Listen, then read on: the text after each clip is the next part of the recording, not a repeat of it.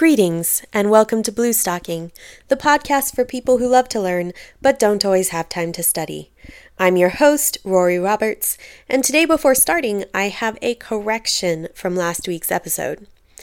In addition to my difficulties pronouncing meteorologist, a word that still gives me trouble, I mispronounced Antietam so badly that it was like nails on a chalkboard for my mother, a retired U.S. history professor, who was also, incidentally, my U.S. history professor. I am so embarrassed. Apparently, so was she. Sorry, Mom. Also, as a quick note, uh, there will be some strong language in this week's episode, so if that bothers you, please skip. Recently, I've been bombarded by news stories of women coming forward with tales of sexual harassment and abuse in Hollywood, and I was moved by the many accounts of Me Too from family and friends on Facebook. I also came across a charming and simultaneously terrifying antidote, antidote not antidote, uh, about one of my favorite stars, Carrie Fisher, that has inspired this week's episode. Emily Price wrote the following article for Fortune.com. In the wake of the allegations against Harvey Weinstein, many women in Hollywood, many women and Hollywood have started to step forward about their own experiences with not only Weinstein, but other Hollywood bigwigs as well. One woman, Heather Ross, recently spoke to an Arizona radio station about her experience with an unnamed Oscar winning producer that invited her to dinner and when he picked her up, pulled the car over and climbed on top of her, pinning her to her seat. People reports that when Ross was able to escape the vehicle, the producer warned her she would never make a movie in my town. Ross happened to be friends with the late Carrie Fisher, and when she told her what happened, Fisher did something only a good friend would do. She delivered a cow tongue to his office, wrapped in a Tiffany box with a white bow. Along with the tongue was a rather pointed note.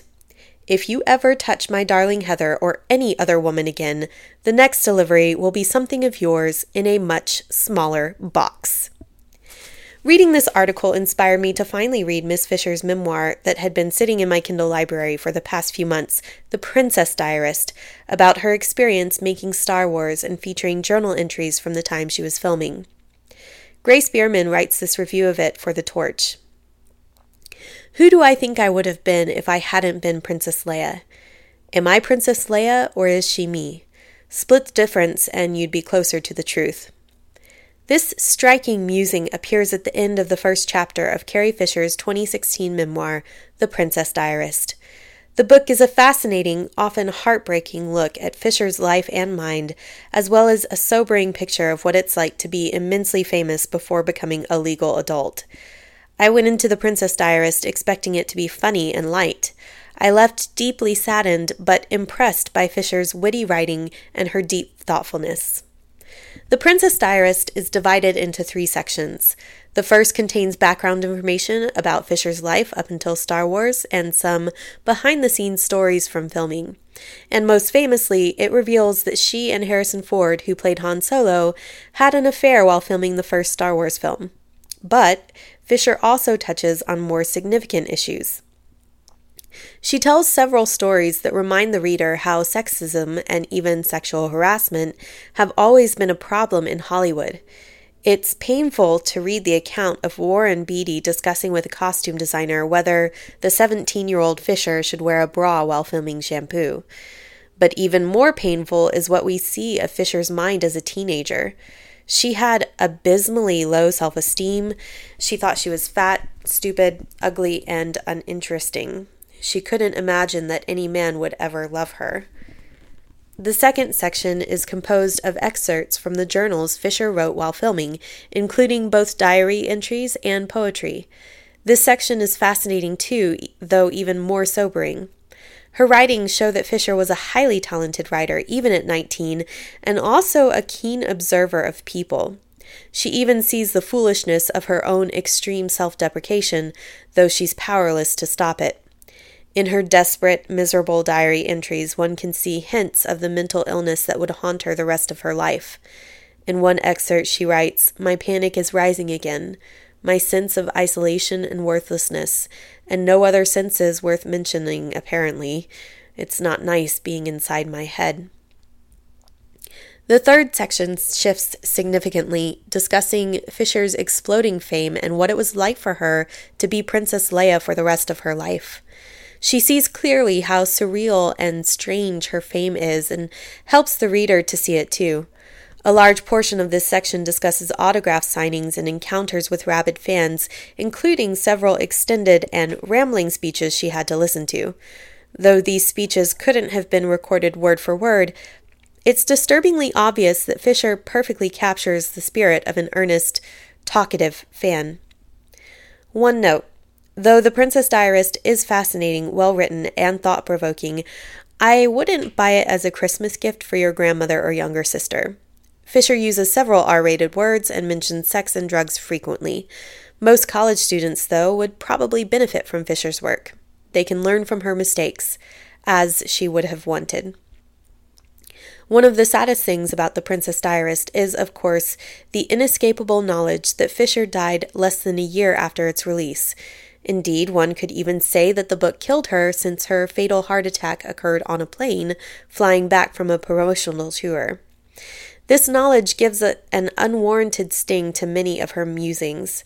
For instance, she writes, someone was complaining about how much celebrities charge for autographs at these events, and in our defense, someone said, Well, you know, it may cost that much now, but when she dies, it's really going to be worth a lot. So my death is worth something to some people. If I had enough pictures signed, someone could put out a hit on me. It also makes one realize how much was lost when Fisher died too soon. Not only did we lose Princess Leia, we lost an incredibly strong woman, an advocate for ending the stigma still surrounding mental illness, and a truly gifted writer.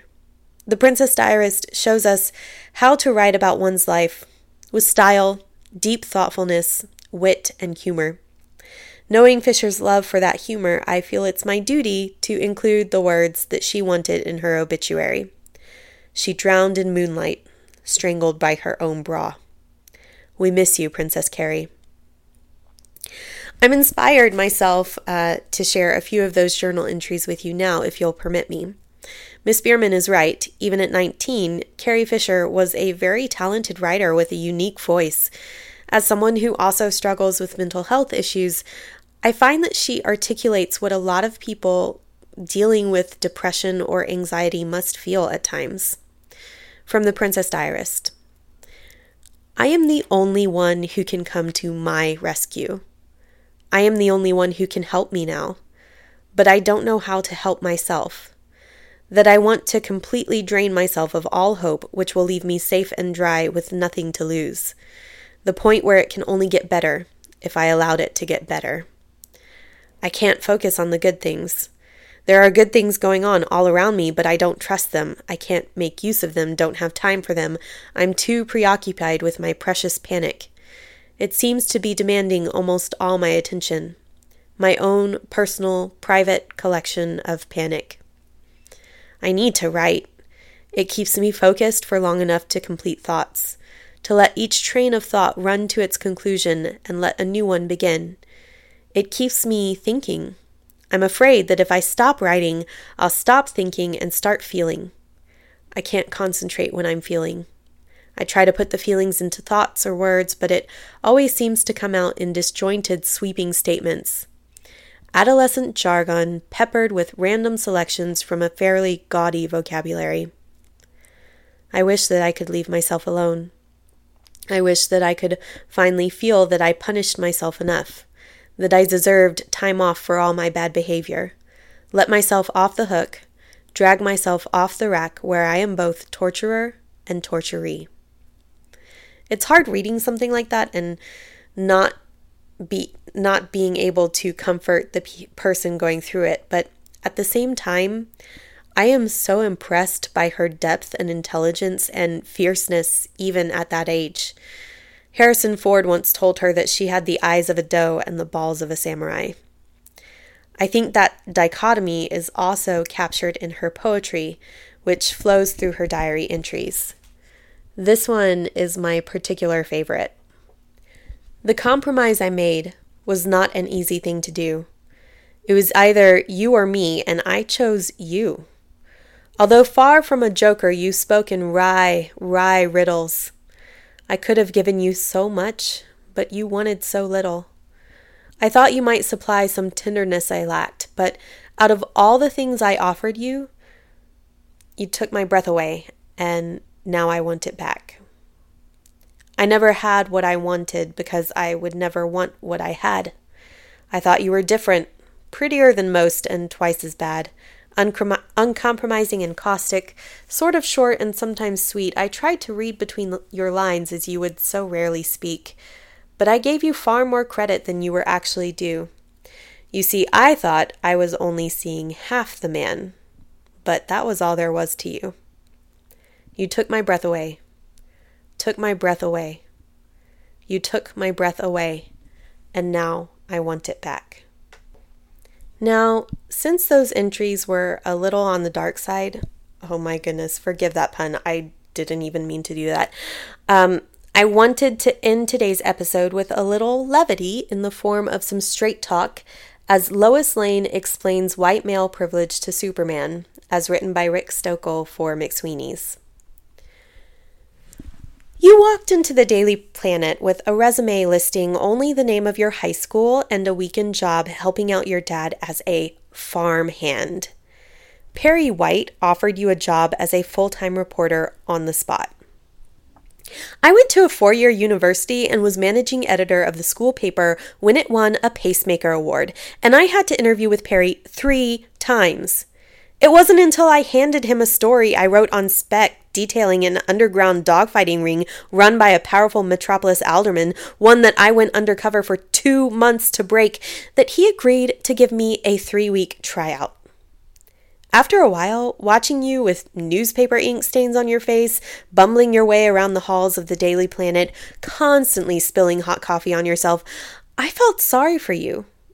Maybe I had been unfair. So I worked hard on myself. I spoke to a therapist, took up meditation. At last, I found I was able to stop resenting you and just accept you as a sweet, wholesome guy. You couldn't help it if you were a dopey hack reporter. Then, when the mine explosion happened last month, I watched as Superman arrived to save workers from under the collapsed mine. I cheered along with everyone else in the office. The next morning, you, Clark Kent, miraculously have a front page story so detailed it could only have been written by someone who witnessed the event firsthand. You saved us, Superman, the chubby one shouted. Another, less chubby but still out of shape Chilean miner said, I apologize if we smell, Superman. We were down in the mine shaft for quite a while. Superman thought that yes, they did stink, but he was too polite to agree. Superman momentarily fought off a sneeze. That's how dusty these Chileans are, he thought. Dusty enough to tangle with my super nose. Also, there are other sections where you literally slip back and forth between the tense of the first and third person. Suddenly, it's all right there for me. The barefaced truth. You are Superman. Your story with poor grammar and weak sentence structure is on the front page, and my piece on Lex Luthor's corrupt presidential campaign, one that I spent eight weeks fact checking and verifying as staffers kept popping up murdered, is relegated to below the fold on page four. I chose this career because it allows me some independence. I can work a story like no one else, mine those details for the big picture, and knock a powerful company, politician, or special interest on its ass. But sorry, I can't fly. I can't simply turn on my super hearing and listen in on a conversation between hired goons. I can't dangle thugs from the side of a building, drop them, and then fly quickly to catch them before they hit the ground and repeat the process until they give me the vital information I need for my report. If I want to get a story on nuclear arms trafficking, I have to find a source willing to go on the record risking their life. My God, do you know how many people I've lost? People who trusted me, who put their lives on the line because they believed in something greater than themselves? I don't sleep at night thinking about all of those I've lost. Look, no one is saying you're not a hero, Clark. You certainly are. But you benefit directly from the advantages you have been given by a patriarchal society that values a white male voice above a woman's. and also from the Earth's sun from which you derive all your extraordinary powers. And I have much more to worry about than some green glowing rock. I'm the same badass bitch, glasses on or glasses off. That's it for this week's episode of Blue Stocking. Blue. Oh my goodness, Blue Stocking.